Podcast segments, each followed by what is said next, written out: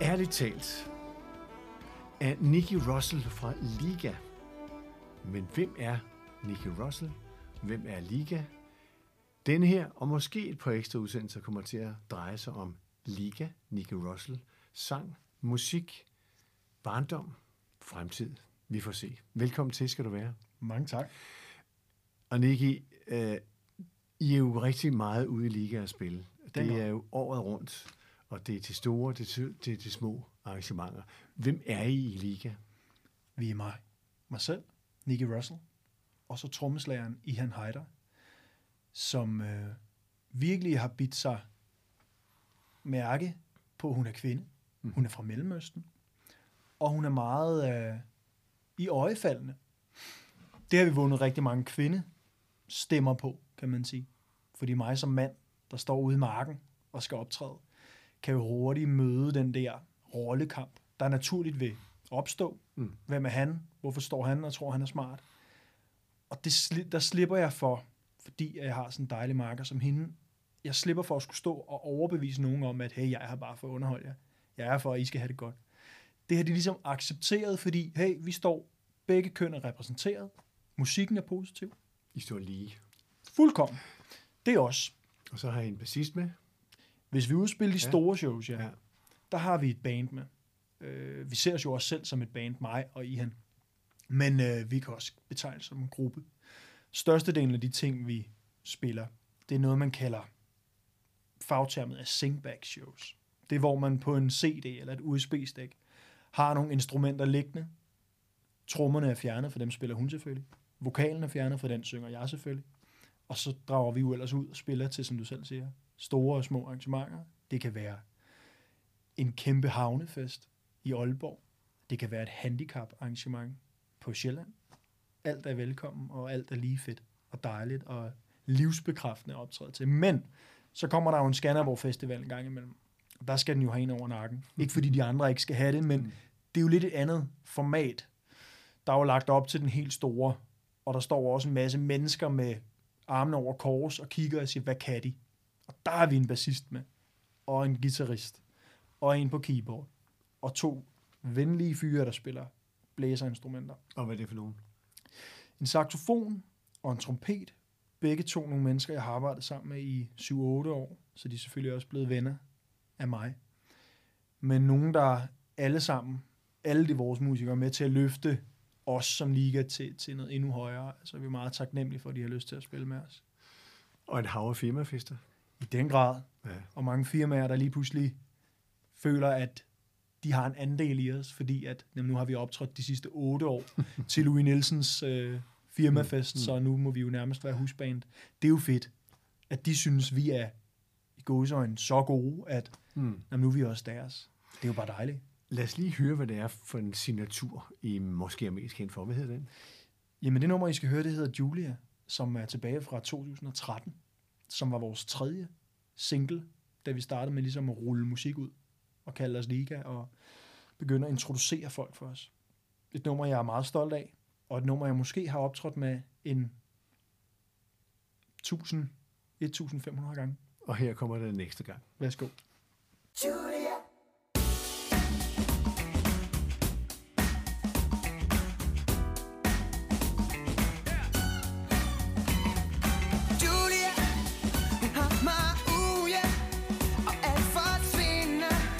Hver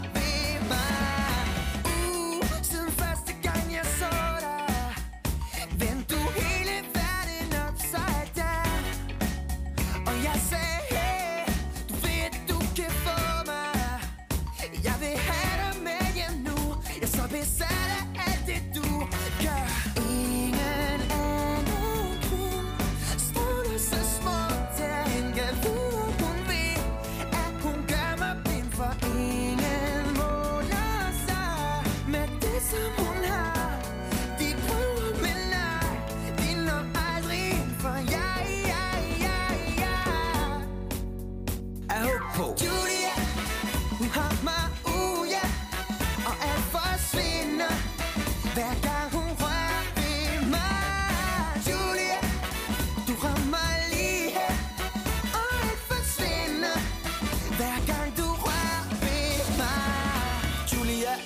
hun sofistika.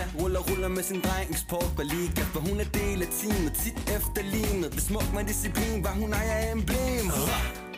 Hiver hende op på scenen, prøver at se hende. For jeg får støjt til ikke at vise hende i timen. Sover hun aldrig. Hun er smuk, hun har fået det fra sin mami. Ingen beton eller plastik. Det her, det er så fantastisk. Hun er magisk, jeg går panisk. Julie, jeg går lige ind og klassisk. Så op og se os, løb det ikke basisk. Ingen måler sig med det, som hun har. De prøver, men nej, de når aldrig ind for jeg.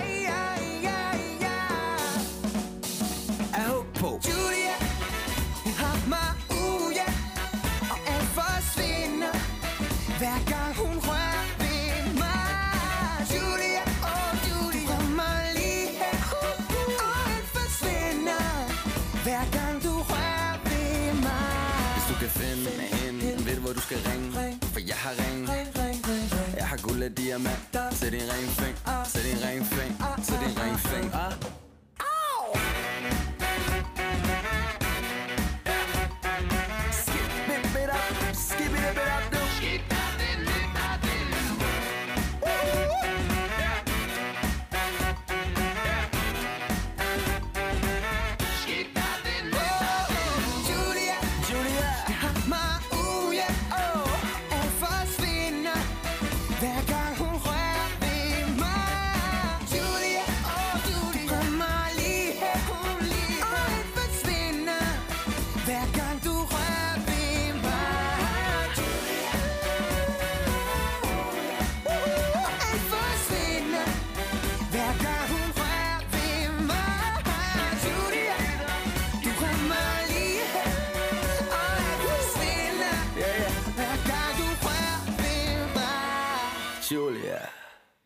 Nicky, det var et af jeres signaturnummer.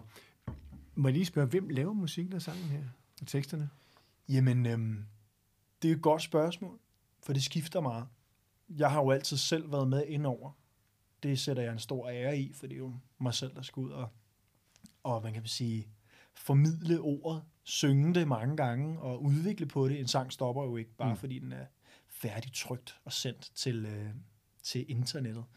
Den udfolder sig jo altid. Det vil den jo altid gøre, hvis man lader den gøre det. Ikke? Og det er jo smukt. Men jeg er inde over det. Jeg har jo nogle personlige historier og følelser, jeg gerne vil ud med. Og så har jeg forskellige samarbejdspartnere.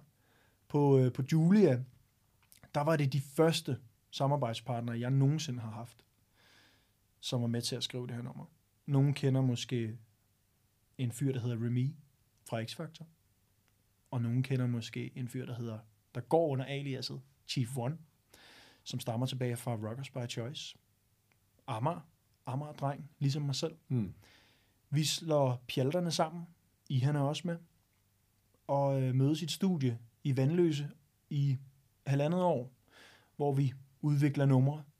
Han, Chief One, er ligesom kapelmesteren på det hele. Tovholderen, om man vil. Manden med erfaringen. Remy er ham, der kommer ind. Han er weekendfaren, hvis man skulle sige det. Der kommer ind med et par gode idéer, og så skal han i gåsøjen ud og spille golf igen.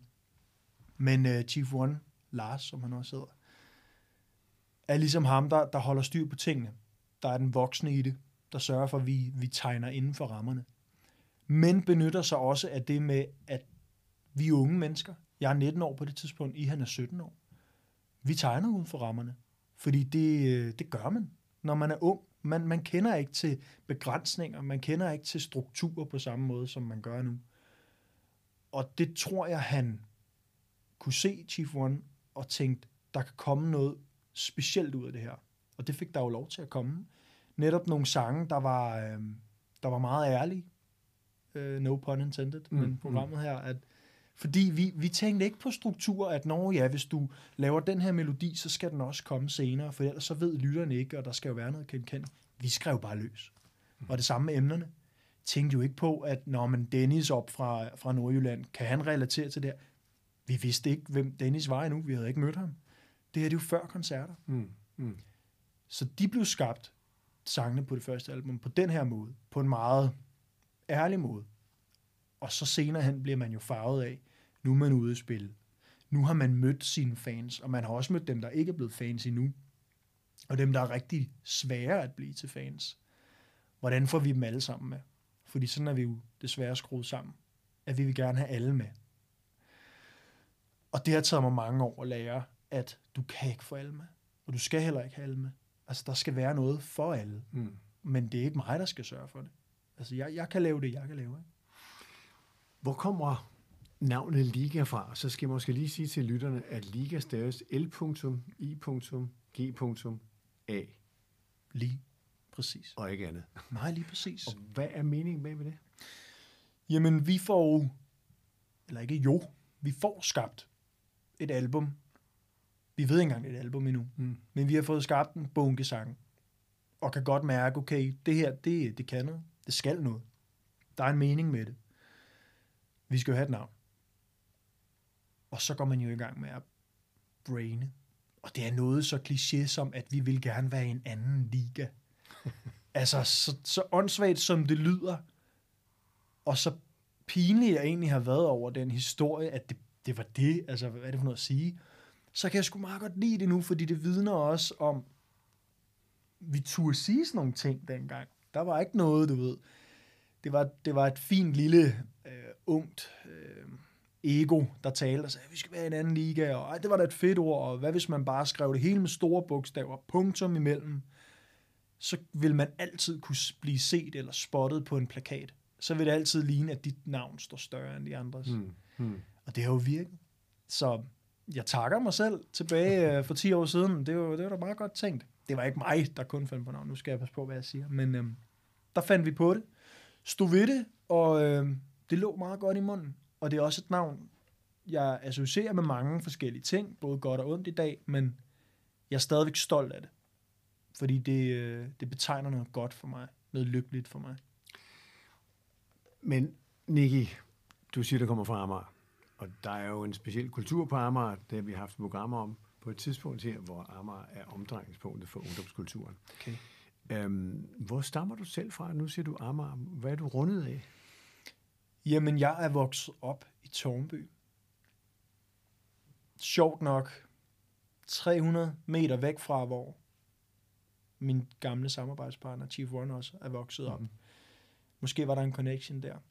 Men ude på Amager, den ø, som det jo er, det er blevet en større del af storbyen nu. Men dengang jeg var dreng, da man begyndte at være de 10 år gammel, hvor man fik lov til at være nogle timer alene udenfor. Men man skulle være derovre. Så blev der mindre og mindre, men man skulle sørge for at befærdes der, hvor mor stadig kunne se en. Der begyndte vi jo at udforske Amager. Og jeg er meget glad for, at jeg kommer fra den sidste tid uden, før teknologien tog for alvor over. Fordi det var ikke så naturligt at sætte sig indendørs en hel dag for os, fordi vi ville kede os ihjel. Vi skulle ud og se det hele. Men man var samtidig også sin egen lykkesmed, fordi jamen, det er jo let bare at gå ud og se, men man skal også være nysgerrig, sulten på oplevelser, for ellers så står du udenfor og siger, hvad står jeg herfor? Men det var vi.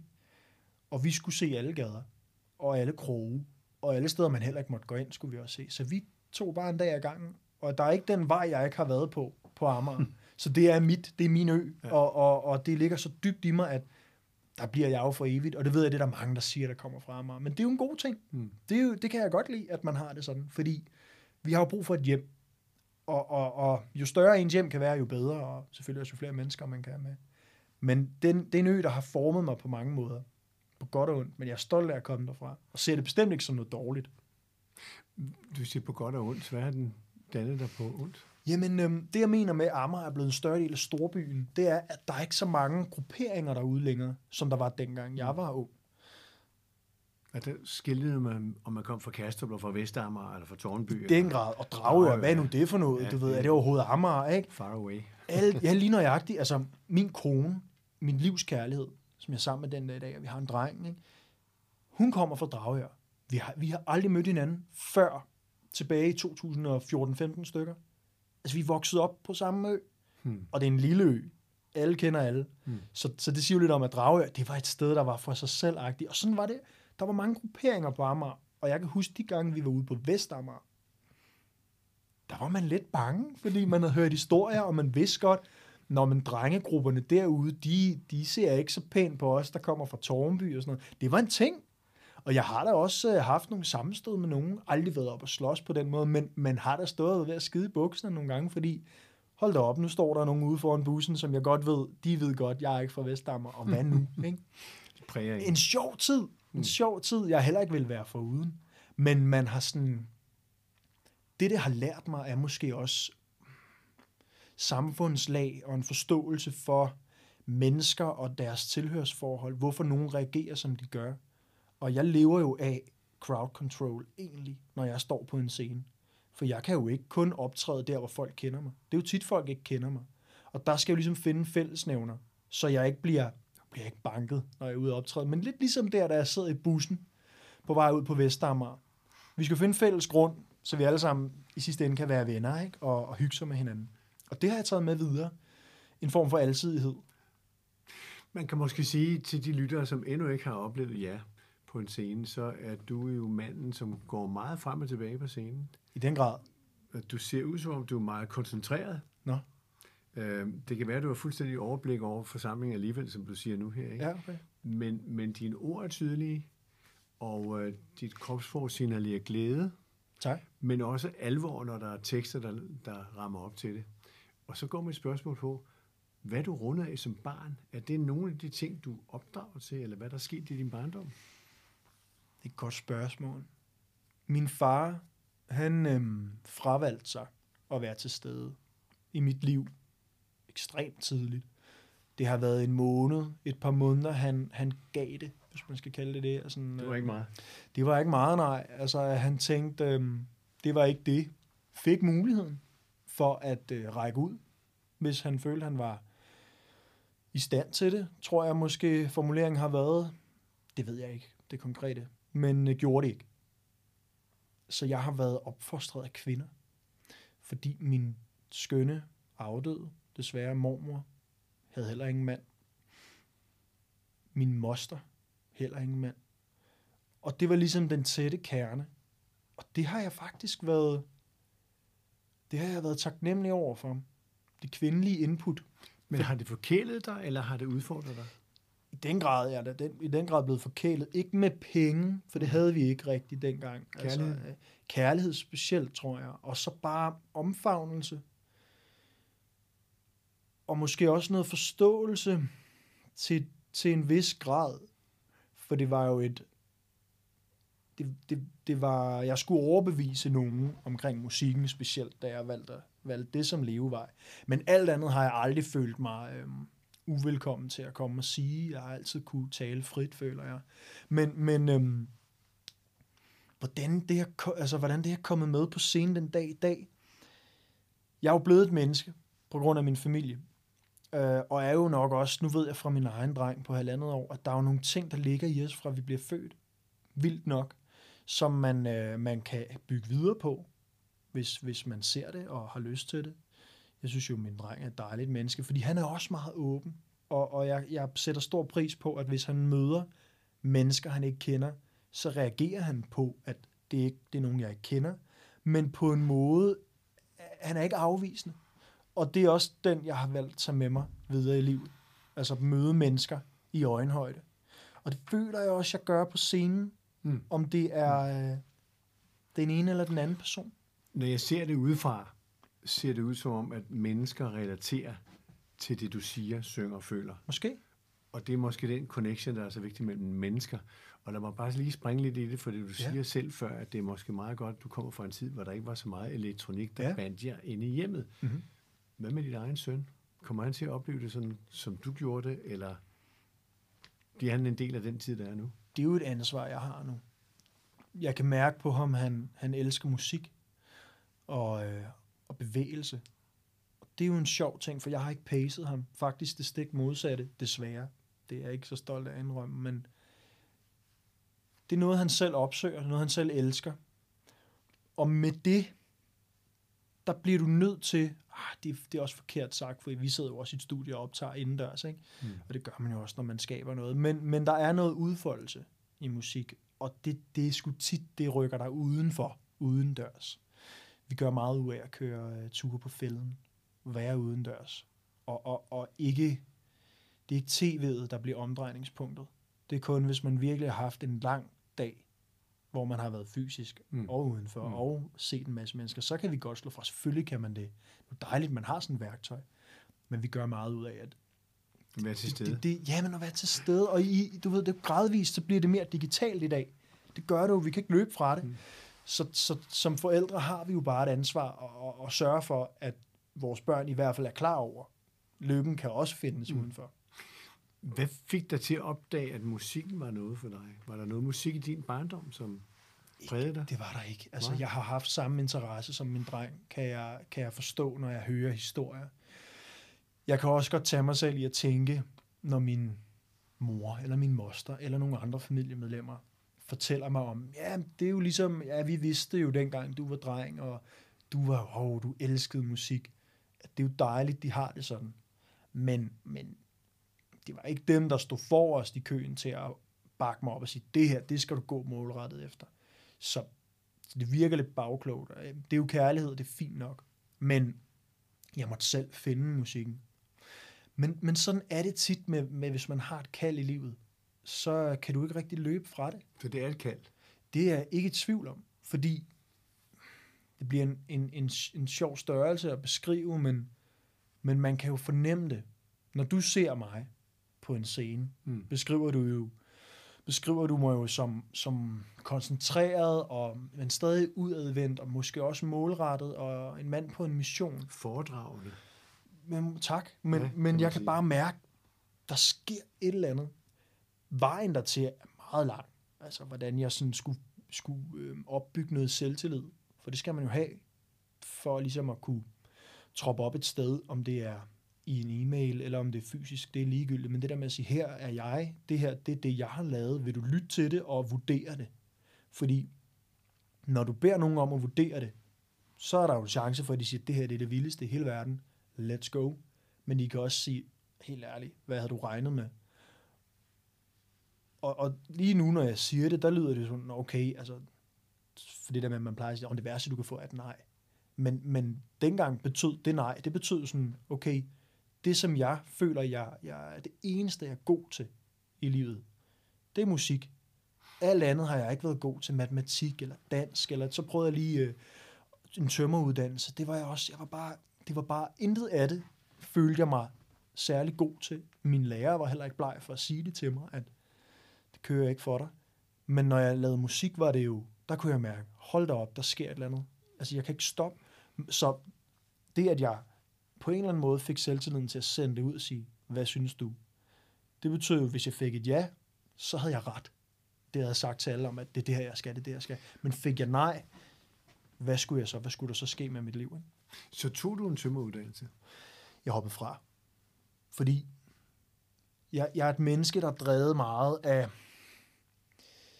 Jeg kigger meget indad, mærker efter med alt, jeg laver.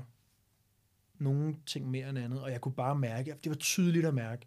Det tog en time med 350S fra Tårnby ind til Ræpslagervej, ind på Nørrebro, hvor at, skolen er, og jeg kunne bare mærke, det her, det er den forkerte vej, du er på vej nedad. Det var tydeligt, der var en stemme, det var ikke mig selv, der sagde det. Man kan jo godt, når man tænker, så har man jo en indre monolog, ikke, med en selv. Det her, det var ligesom om, det var noget andet, der sagde til mig, det er en forkert vej. Jeg følte ligesom, hvis man bliver drevet med strømmen.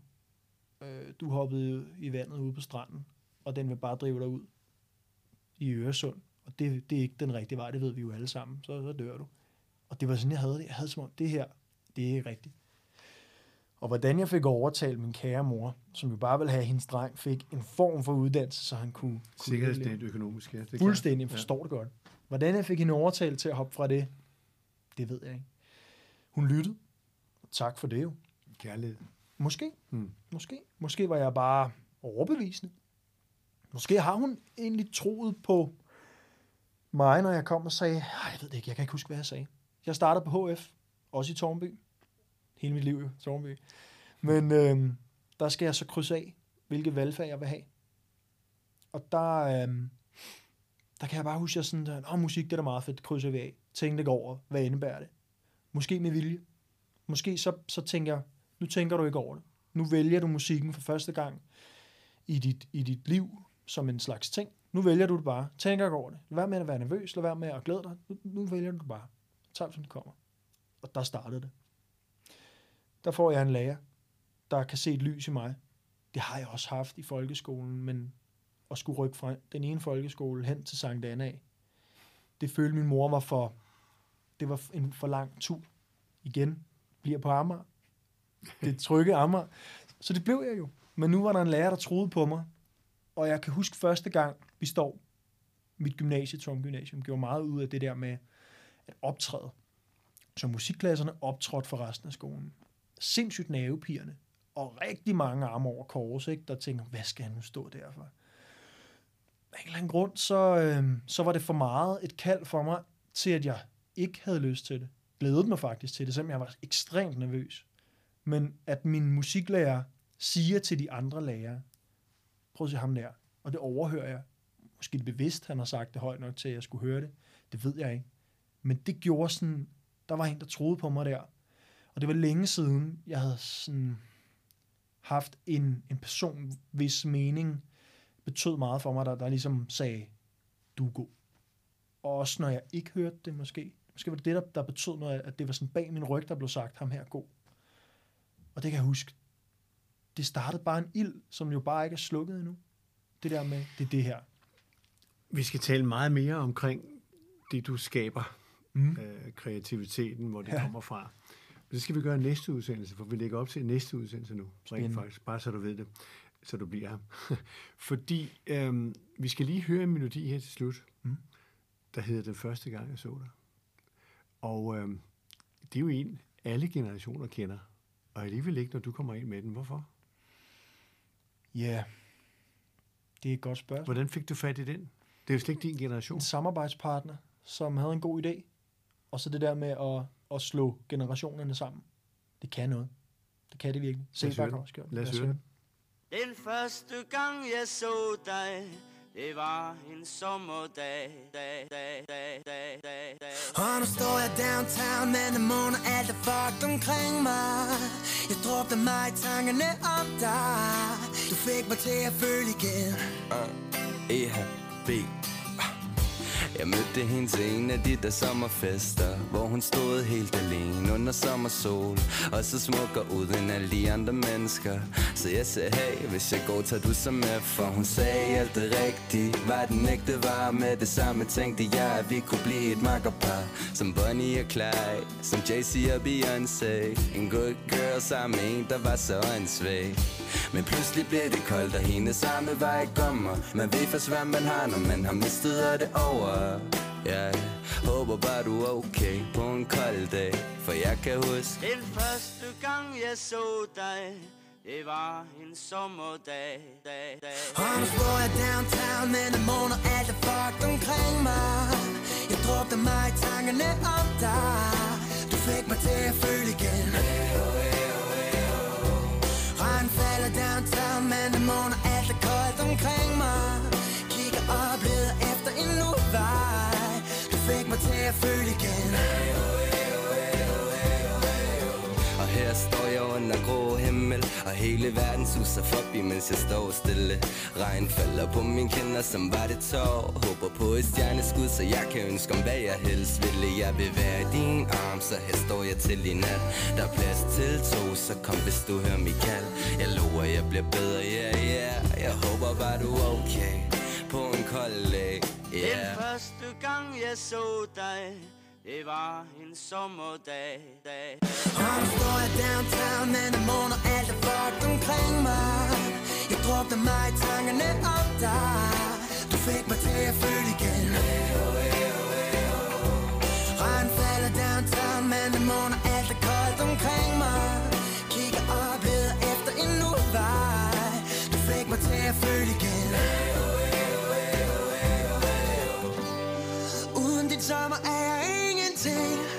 Jeg håber skyerne vil lukke mig af, og jeg vil drømme mig så langt væk til dig.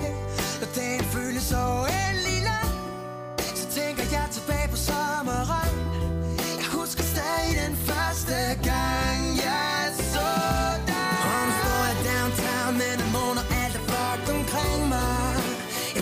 mig tankerne om dig. Du fik mig til at føle igen. Oh, jeg falder downtown, men det måler alt er koldt omkring mig. Jeg kigger op videre efter en lurevej. Du fik mig til at føle igen. Du fik mig til at føle igen. Du fik mig til at føle igen. Du fik mig til at føle igen. Den første gang jeg så dig. Og nu står jeg downtown, men det måler alt er blot omkring mig. Jeg drukner mig i tankerne om dig. Du fik mig til at føle igen. Den første gang jeg så dig, der lyste sommerskyen. Så blændende og klar, som aldrig mere. Og den her sang, ved jeg, den tager kejler hver eneste gang I er ude. Sjovt nok. Fordi den dækker jo generationer. Jamen også bare tempoet. Ja. Det er jo lidt sådan en, det er slow jam. Jeg kan også godt lide at præsentere den som en lidt, nu tager vi den ned tempo. Vi har spillet inde på d'Angleterre i forbindelse med deres julefrokoster. Så havde vi 7 koncerter derinde. Og hver aften står jeg jo og tænker, analyserer meget over setlisten. Og så ligger den her sang den første gang i midten. Og der har vi jo været oppe og danse, og folk står på bordene og dit og dat, ikke? Og så kommer sådan et nummer her. Og hvorfor virker det? Hvorfor vi er jo i gang med en fest? De er pissfulde. Klokken er 11:30. Hvorfor kan de godt lide at komme ned og lige trække vejret? Fordi jeg ved, havde jeg trukket den ud af sættet, og bare puttet et til partynummer ind, så vi kørte party en halv time og sagde tak for nu, så var det også fint. Så hvorfor er det lige det her nummer? Det kan jeg ikke svare dig på. Det går bare ind og rammer noget i folk, som jeg ikke er herre over, men meget taknemmelig over. Noget nostalgi, noget generationerne mødes måske. Den er blevet tolket af andre kunstnere i generationer, fra den helt oprindelige skikkelse jo. Det vidste jeg ikke faktisk, før jeg sådan dykkede ned i det. Så fandt du, at der er flere, der har gjort det. Jamen, Poul Dissing var jo en af dem. Ja, ja. Det var ikke hans original, men man troede nærmest, det var hans nogle gange, ikke? Og det er jo så første gang, jeg hører det. Ja. Det vidste jeg ikke. Nej. No. Men jeg synes, Nicky, at vi slutter den her omgang, og så mødes vi igen, fordi vi skal høre lidt mere om, hvad er din fremtid i det her? Og hvad kan vi forvente os som festdeltagere og som lyttere til kunst nu om dagen? Det er da også.